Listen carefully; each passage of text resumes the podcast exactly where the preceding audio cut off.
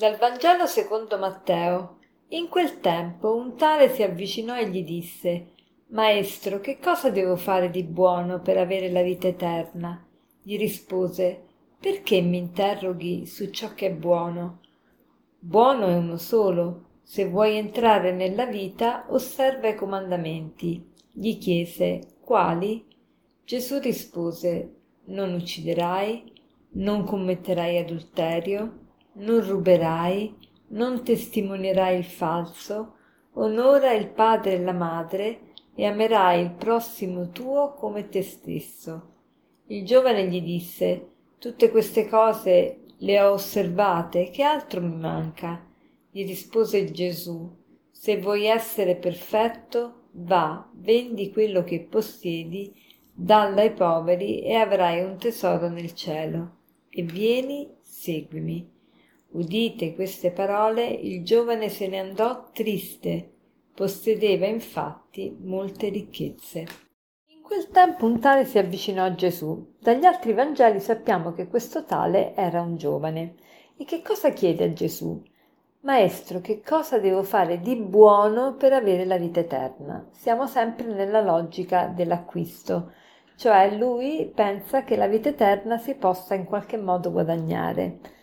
E Gesù gli risponde, perché mi interroghi su ciò che è buono? Buono è uno solo. Innanzitutto Gesù vuole far capire che noi dobbiamo, dobbiamo metterci in testa che solo Dio è buono e noi possiamo essere buoni in quanto uniti a Lui, in quanto una cosa sola con Lui.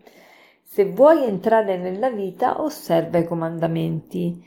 Ecco, Gesù ti dice, ti dà un'indicazione non se vuoi guadagnarti la vita eterna, ma se vuoi entrare nella vita, perché la vita eterna è un dono di Dio, un dono che tuttavia ha determinati requisiti, cioè ci vogliono determinate condizioni. Se tu non ti apri all'amore di Dio, perché entrare nella vita o avere la vita eterna vuol dire semplicemente partecipare della stessa vita di Dio che è una vita di amore, ma se tu non ti apri a quest'amore non potrai mai gustarla, quindi ci vogliono delle condizioni. Quindi dice se vuoi entrare nella vita osserva i comandamenti. E è buffo che lui gli dice quali? Quali? Noi saremmo, diremmo ma come quali? Non si fanno sconti, i comandamenti sono dieci. Ma Gesù invece risponde con solo i comandamenti che dicono riferimento al prossimo, ma non nomina per niente i comandamenti che fanno riferimento a Dio. Il primo, il secondo e il terzo comandamento, no? Il primo non avrai altro Dio, non nominare il secondo, non nominare il nome di Dio in vano, ricordati di santificare le feste. Ecco, questi tre, tre comandamenti Gesù non li nomina nemmeno. Come mai? Perché fa questa scelta? Perché, come ci dice San Giovanni nella sua lettera, se uno non ama il prossimo che vede, come può amare Dio che non vede? Cioè la misura che, dell'amore di Dio è data dalla misura dell'amore del prossimo. L'amore del prossimo è visibile e verificabile, l'amore di Dio lo si verifica attraverso l'amore che abbiamo per il prossimo.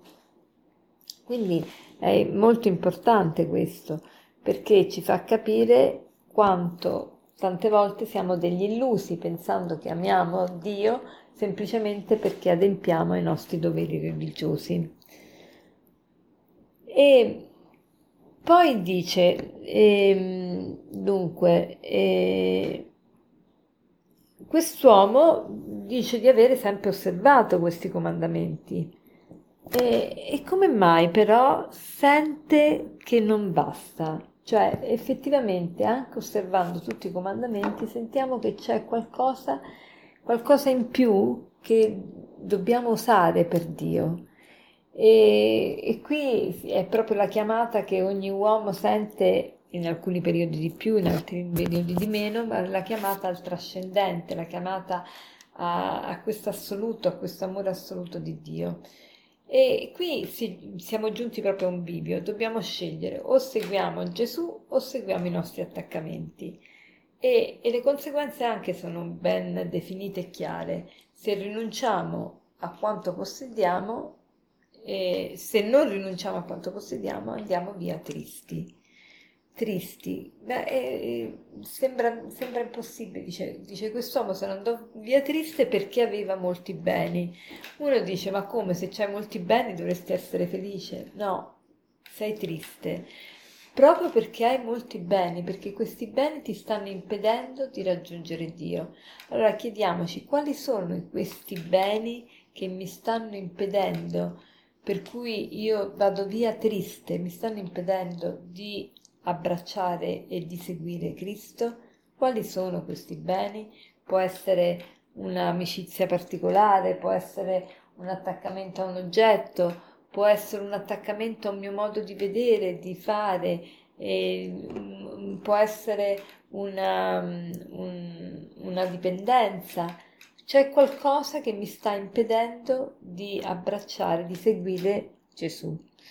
E, e quindi da questo brano si, dedu- si deduce subito che cosa è conveniente, ma si fa molta fatica a passare all'azione e noi abbiamo sempre la scusa, di, diciamo sempre, ma tra il dire e il fare c'è di mezzo il mare. Ma oggi vorrei, e ve lo lascio come aforisma finale, vorrei sostituire questo detto con quest'altro.